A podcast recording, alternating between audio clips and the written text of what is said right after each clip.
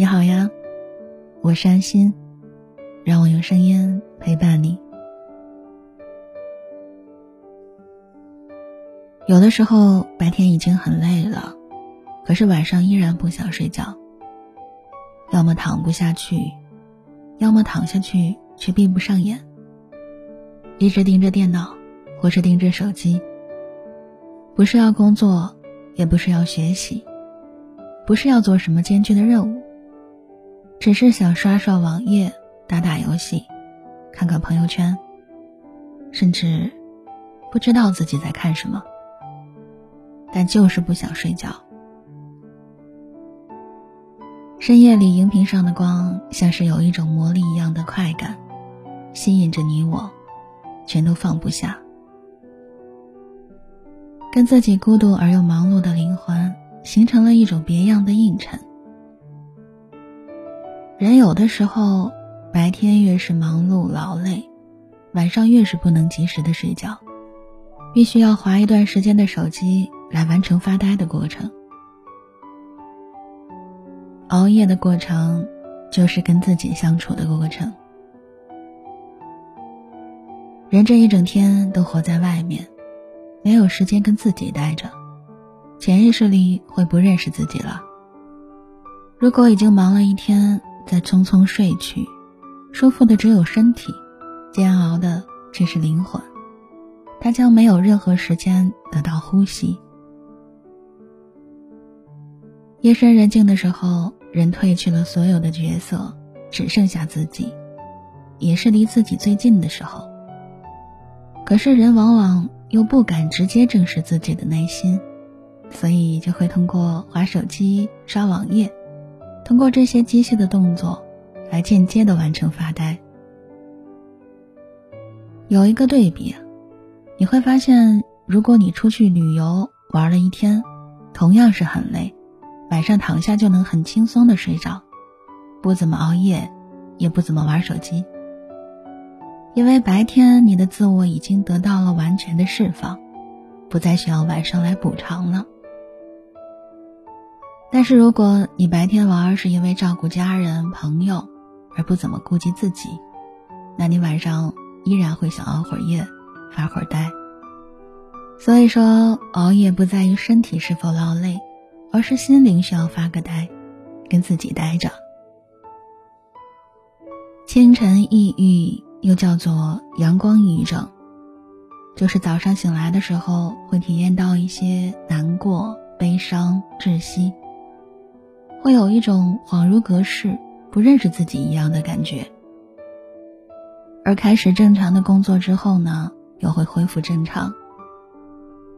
实际上，心理学家在研究抑郁症的时候就发现，抑郁症是有规律的：清晨是发作最重的时候，晚上是发作最轻的时候。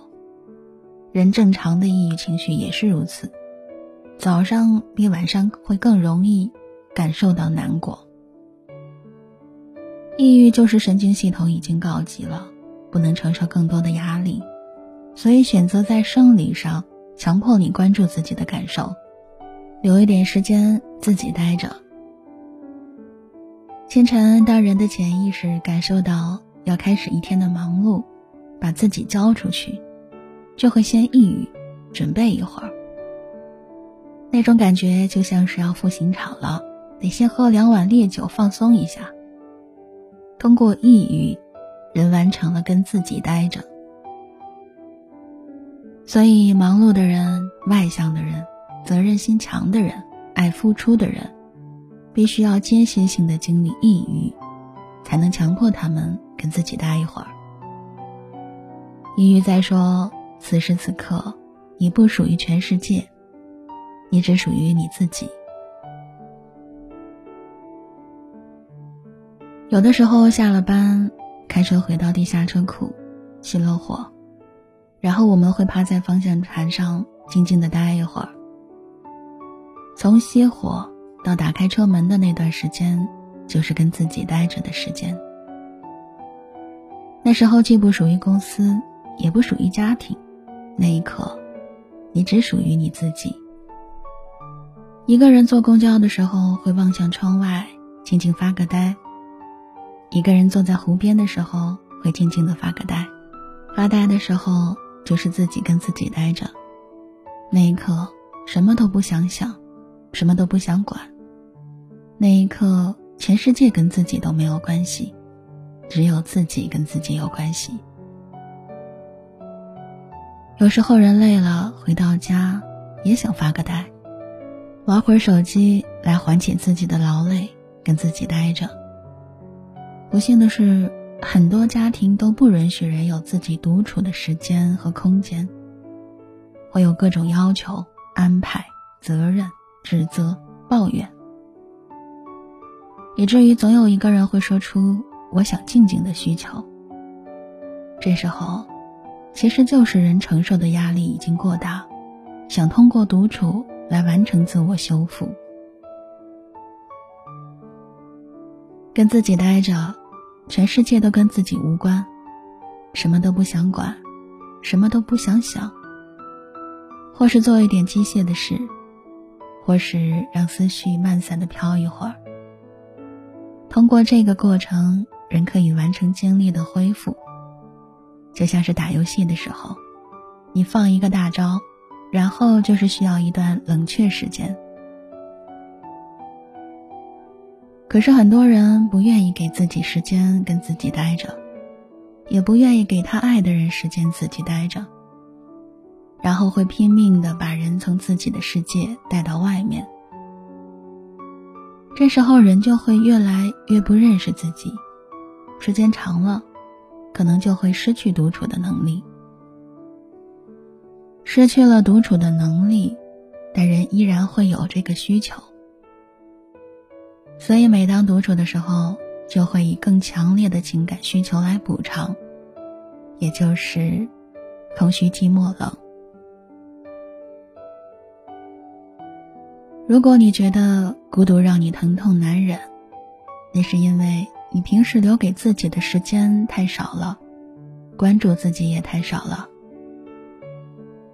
你越是逃避孤独，追求热闹，追求工作。你留给自己的时间就越少，你就越是会在一旦有独处的环境里，就会越发的空虚寂寞、孤独难耐。对他人最大的爱，就是照顾好自己，让自己有愉悦的心情、健康的身体，可持续的付出，而不是持续的透支自己，让自己闷闷不乐、无精打采、精疲力尽。承受力低，脾气暴躁。人在透支自己的时候，脾气容易暴躁；人在照顾好自己的时候，宽容度会更高。所以没事的时候多发个呆，有时间的时候多跟自己待会儿，不要急着去忙，不要想那么多。此刻全世界都跟你无关。只有你自己。放松，深呼吸，安静下来，允许自己有些恐慌，允许自己有些难过，让它流露出来。那是你长期忽视自己、压抑自己的委屈。你有太久没有好好看看自己了。